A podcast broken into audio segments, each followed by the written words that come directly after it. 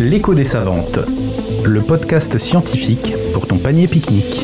Une question, une scientifique, une réponse, une production d'Acustica.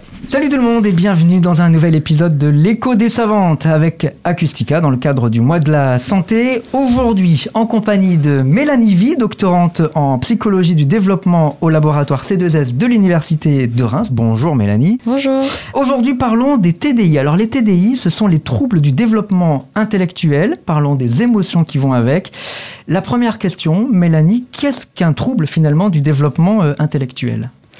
Alors, le trouble du développement intellectuel, ou TDI, c'est ce qu'on appelait avant la déficience intellectuelle ou le retard mental. Donc, euh, Aujourd'hui, on considère que le TDI, euh, il, réunit trois critères diagnostiques. Donc d'abord, il y a la déficience intellectuelle, c'est ce qu'on évalue avec les tests de QI, euh, sachant que la moyenne est de 100 dans la population générale. on considère que le déficit intellectuel, il se situe en dessous de 70. Et donc ce déficit intellectuel, il peut s'exprimer de différentes manières. Donc ça peut être un retard de langage, ça peut être euh, des difficultés pour euh, raisonner, pour euh, réfléchir sur des concepts abstraits. Et le deuxième critère, en fait, c'est les capacités d'adaptation. Donc ce sont en fait toutes les capacités qui nous permettent de fonctionner au quotidien. Ça va être l'autonomie, la communication, la socialisation. Et en fait ces capacités, elles sont plus ou moins limitées chez les personnes avec TDI. Et donc en fait ça impacte un peu leur vie quotidienne.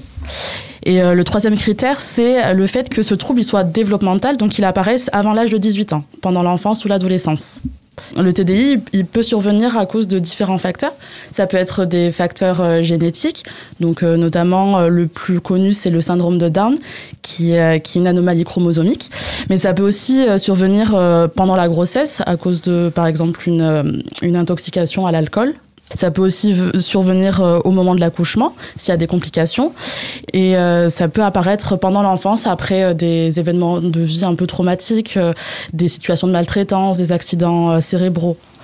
Donc voilà, il y a pas mal de facteurs qui peuvent entraîner un TDI. Comment on arrive à les repérer Comment on arrive à, à capter le fait qu'une personne, donc jeune, on a compris, soit TDI alors, en fonction de la sévérité du trouble, les premiers signes du TDI vont apparaître plus ou moins tard dans le développement. Quand c'est un trouble qui est plutôt sévère, ça va apparaître dès, euh, dès le, la petite enfance. Donc, euh, chez le nourrisson, en fait, on va avoir des signes euh, au niveau social. L'enfant va pas forcément être réactif. Il peut, il peut être un peu hypotonique, pas beaucoup bouger, pas beaucoup sourire, avoir des difficultés à regarder les adultes, à suivre les objets en mouvement. Donc, ça va être tout ce type de signes qui vont alerter un peu les, parents. Et ensuite, pour les déficiences un peu plus légères, ça va être euh, plutôt euh, remarqué pendant la scolarisation, au niveau de l'école primaire surtout. Et donc là, on va, enfin, c'est les enseignants qui vont être en première. Euh, en première ligne. Ouais. en première ligne. Merci pour pour remarquer ce type de, de manifestation. Et donc là, on va plutôt orienter l'enfant vers les psychologues scolaires. les, les, premières personnes à contacter, c'est qui? C'est justement un psychologue, c'est un médecin? Euh, donc souvent, ça va être oui le médecin, le pédiatre qui va suivre l'enfant euh, pendant tout, euh, toute la petite enfance. Et puis après, ça va surtout être les enseignants qui vont alerter les parents. Et dans ce cas-là, ce sont les enseignants qui vont orienter les parents vers le psychologue scolaire. Ok. Et il y a une reconnaissance particulière aujourd'hui qui euh, existe pour les, les, jeunes atteints de, de, TDI Oui, on va orienter les enfants vers des psychologues qui vont euh, pouvoir euh, réaliser des, des, bilans psychométriques. Et ensuite, on va monter un dossier qu'on appelle MDPH, une notification MDPH, qui va permettre après de poser le diagnostic et d'orienter l'enfant s'il y a besoin vers des, vers des structures spécialisées. Merci beaucoup Mélanie. Merci. L'écho des savantes, le podcast scientifique pour ton panier pique-nique.